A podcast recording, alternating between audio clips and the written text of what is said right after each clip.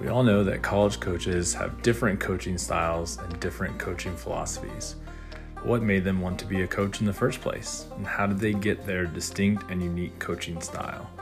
And probably even more important, what makes them a unique and individual person? Join me each week on College Coaches Unplugged as we try to dig a little bit deeper into the lives of college coaches and try to find out who they really are. Hope that you'll be ex- as excited as I am each week to chat with these coaches and find out more about them outside of the world of sport.